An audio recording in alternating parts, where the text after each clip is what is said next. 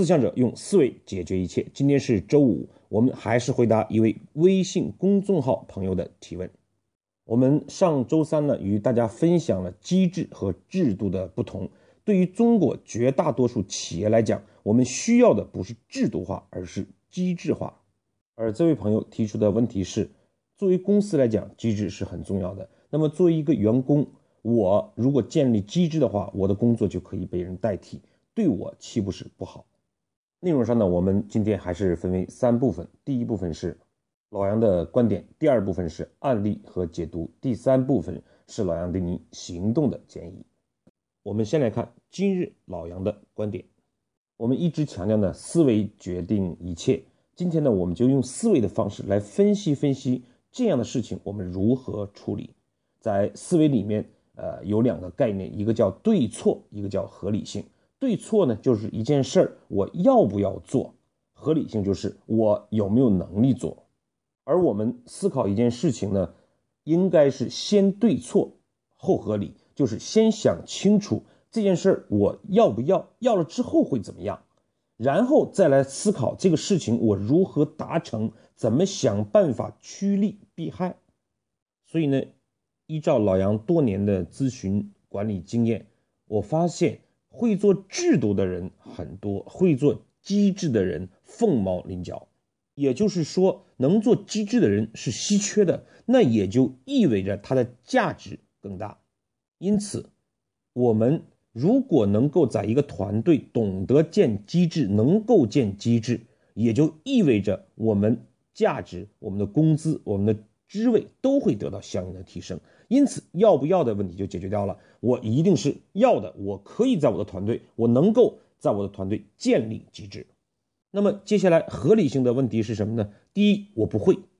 其实我们真正应该担心的是会不会的问题啊。第二一个，那接下来就是如果我建立了机制之后，我的工作丢掉了怎么办？而这两个合理性问题看上去表面上是冲突的。因为我会不会不仅仅要跟老杨这样的分享交流知道方法，更重要的是你要实践，不实践就不可能有这个能力。但是你又担心，如果我实践了之后，我的位置、我的工作丢了怎么办？所有的冲突都是假象。我们在发现冲突的时候，事实上意味着我们没有找到正确的方法。那么这个方法是什么呢？我们看今日老杨的解读。老杨呢，先跟大家分享，呃，我在辅导企业过程之中两个实际发生的例子。一个呢是现在某一个公司的总经理，而以前呢他是财务部经理。他在跟我讲自己的成长过程之中，总结了这样两句话：第一个，当我到一个部门的时候，我首先要做的是让自己不可替代。所以呢，他说他到财务部的时候。做的事情就是要与众不同，要比前一任做的更优秀、更好。怎么样用财务管理让公司得到更好的效益？这样做了两三年之后呢？他说，突然发现这样有问题了，因为现在任何事情只要他不参与，那么就别人就做不好。因此，他发现自己永远就只能固定在财务部经理这样的一个位置上。没有办法往更高的层次发展，所以他总结了第二句话：当我们已经不可替代的时候，我们要做的就是让自己被替代。所以他开玩笑的讲是：先让自己成为一个不可替代的男人，然后再让自己成为一个可以替代的男人。因此，这个时候。他就开始懂得如何去教会下属，如何建立机制，如何在财务部离开自己的情况下，也能将工作做得优秀卓越。也正是因为这样的想法，他才逐步的提升，由经理到副总，直至现在成为一个国有企业的总经理。另外一个呢，是呃，我辅导的某一个企业。那么，呃，这位经理呢，进来的时间并不长，但是在两到三年的时间，从经理到总监，现在是常务副总。我跟他的老板呢，经常跟他开玩笑，就会讲这样的话，说在这个公司呢，我们随时随地都可以开掉，眼睛都不带眨的，就是你。同时，我们发现，在这个公司开谁也不开的，不能开掉的也是你。因为这个经理的一个特点是什么呢？他到任何一个团队，他都是想办法将团队的成员带起来，将机制建立起来，然后他好像无所事事一样，这个团队完全可以离开他。但是这个时候，我公司越不依赖于他，其实我对他的依赖反而越大。所以呢，我们的意思在讲，我们作为员工建立机制后，担心会丢失自己的位置。那么反过来讲。这个老板他会考虑什么？他是不是希望这个团队是有机制的，是不依赖于人的？如果谁能解决他这样的一个问题，能让他的公司、他的团队不依赖于这个人，而却能经营好的话，这样的人才才是真正他想依赖的人。可是呢，我们作为员工，我们作为部门经理，作为副总，往往是想保住自己的位置，越这样想，我们反而让。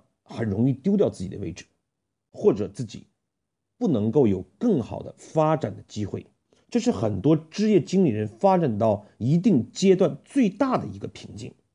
所以，我们这样做就可能会获得更好的升迁机会。当然，第二一点，其实我们在一家公司，我们做一件事情，永远我们要想办法顺势而为，做正能量的事情。我们看我们这么做对这件事情本身是不是有益的。如果有意，我们做了，我们能自己的能力提升了，而老板把我们干掉，那么反过来讲，这样的老板值得我们跟吗？把我们干掉的结果就是我们提前懂得了，我们早就应该放弃，我们可以有其他的机会，寻找到适合自己发展更好的空间。所以呢，我们让自己成为真正能做机制、有这样能力的人，反而我们一时的得和失并不重要。当然，如果你还是想得到，呃，我就是担心现在的工作丢失，那么老杨还有其他的方法。这个方法呢有两个，第一个，我们可以不在公司做机制，我们能不能在我们的生活中做机制呢？比如我们经常出差，有的时候忘记带了剃须刀，有的时候忘记带了毛巾，那么我们建立一个什么机制呢？我们弄一个单子，讲十二种必带的东西。啊，放到单子里面，每次走的时候我们检查一下，那么既不会忘记带，也不会遗失，因为每次我们都有一个这样机制的保证。另外一个就是在你现在所做的事情之中，它总有一些你不担心被替代的，或者甚至是你懒得做的事情，这些事情我们总可以讲它机制吧。而当你这样做的时候，不仅训练了自己做机制的能力，而且你做出来的这些东西就会得到领导的认可。在你担心的那些事情被替代的事情没有机制的时候，可能你已经被提职了。而当你提职之后，你会发现你还是会有很多你不担心丢掉的或者是被替代的工作。那么就讲这些，先机制化。当然，我觉得这些是小聪明了。不是大智慧，大智慧还是我们前面讲的。我们在一个组织之中，我们永远想办法做对这个组织有正能量的事情。为什么很多老板讲做事先看人呢？如果我们真的是对这个事情没有计较这些东西，而就是所谓的傻傻的我就要把机制建立起来，那么我们一旦得到认可，就是找到了一个可以志同道合、长期共事的老板伙伴。我们讲观点和解读，做一个总结。我们说呢，做一件事情总会有对错和合理性。一件事我要不要做？做机制这个事情，那老杨的分析结果就是我要。我要之后，我们会遇见困难。那提出两个困难，一个是说可能我不会做；第二一个是我做了之后可能会工作丢失。怎么解决这样的问题呢？好，两方面。第一个是大智慧的方法，就是我们。要看重自己在一个公司，在一个组织之中做正能量的、对企业有益的事情。我们通过去建立机制，就会得到更好的认可。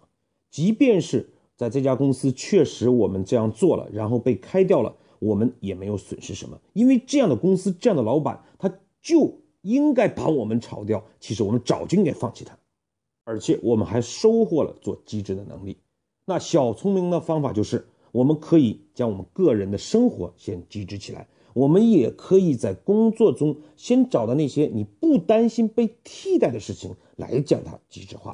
最后是老杨对您行动的建议，我建议您呢找一个自己生活上的事情，比如我们教育孩子，他有可能没按时完成作业，有可能早上不起床，怎么样建立一种机制，让孩子不用我们去要求去呵斥，他就能够做好这件事情呢？